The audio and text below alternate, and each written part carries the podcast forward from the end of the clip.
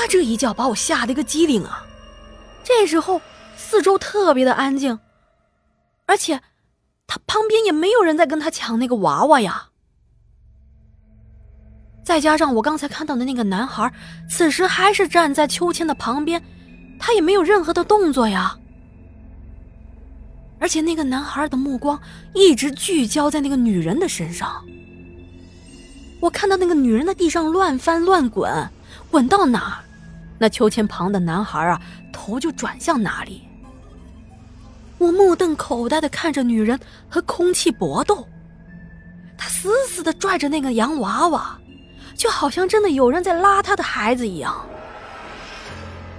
接着，这洋娃娃从她的手中一松，掉在了地上。孩子，我的儿啊！那疯女人呢，一下子扑在地上，她扑到洋娃娃的身边，颤抖的把洋娃娃护在自己的胸前，抱得紧紧的，放声大哭了起来。站在门口的我当时都给吓坏了。平时我妈就跟我说，哎呀，你得离那个疯子远一点儿，就怕他要是突然发起了神经，可能会伤害人的。这时候周围的邻居听到女人大喊大哭的动静，大伙儿啊全部都出来了。我妈也从屋里出来问我是怎么回事。这时候我一看时间，哎呀糟了，快5点半了，我这下子恐怕是要迟到的，赶紧啊得先去找我的朋友们。我走之前啊还特意的看了一眼秋千。这时候秋千旁边那个小男孩已经不见了，就像他突然出现一样，此时也忽然的消失了。当天晚上我回到家里，又和我妈聊起了早上那件事儿。我把我看到的经过告诉了妈妈。我妈说啊，哎，说这个风姐姐其实挺可怜的，她也是早上那会儿啊，听围着的邻居们聊起，说这个风姐姐啊，本来是有一个孩子的，但是在孩子就是2岁多不到3岁那一年啊，她有一天在家里做着饭呢，家里突然的门就被砸开了，来了2个不认识的男人，一下子先是把她砸晕了，接着把她绑了起来，在他的嘴巴绑了布条，头上还套了个塑料袋，接着在他的面前把孩子给抢走了。出事之后啊，还是她丈夫晚上下班回家才发现了这个事情。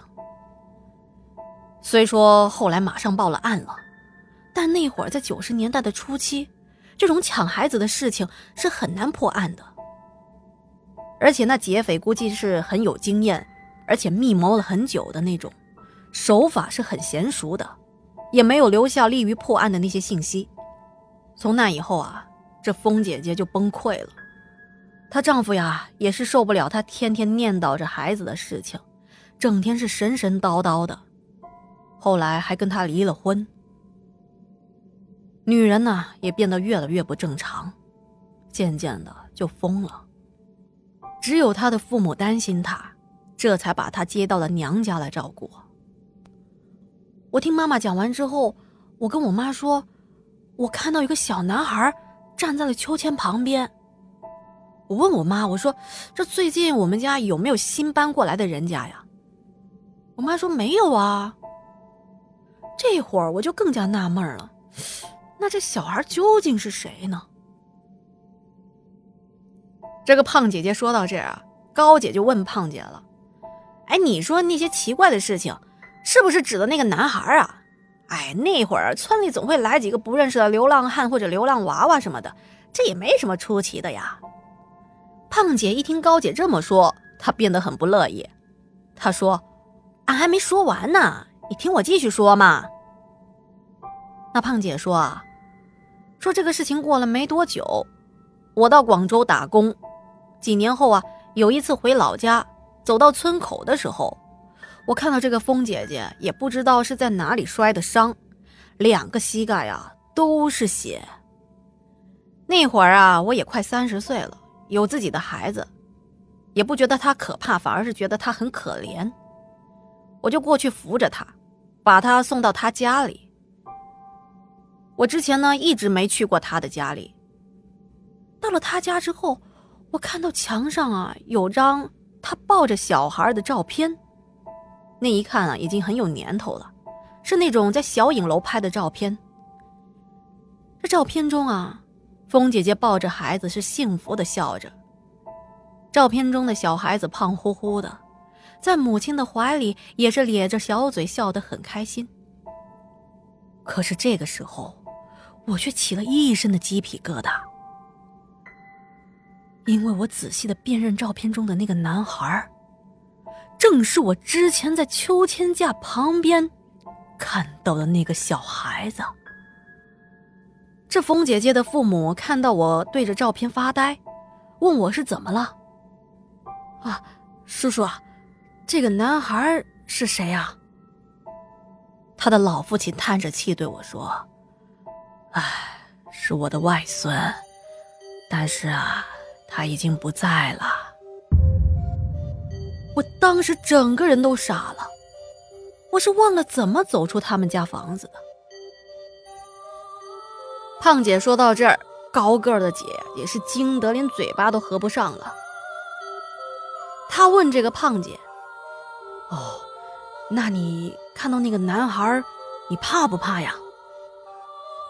胖姐的表情变得严肃了起来，她义愤填膺地说：哼，俺怕什么怕？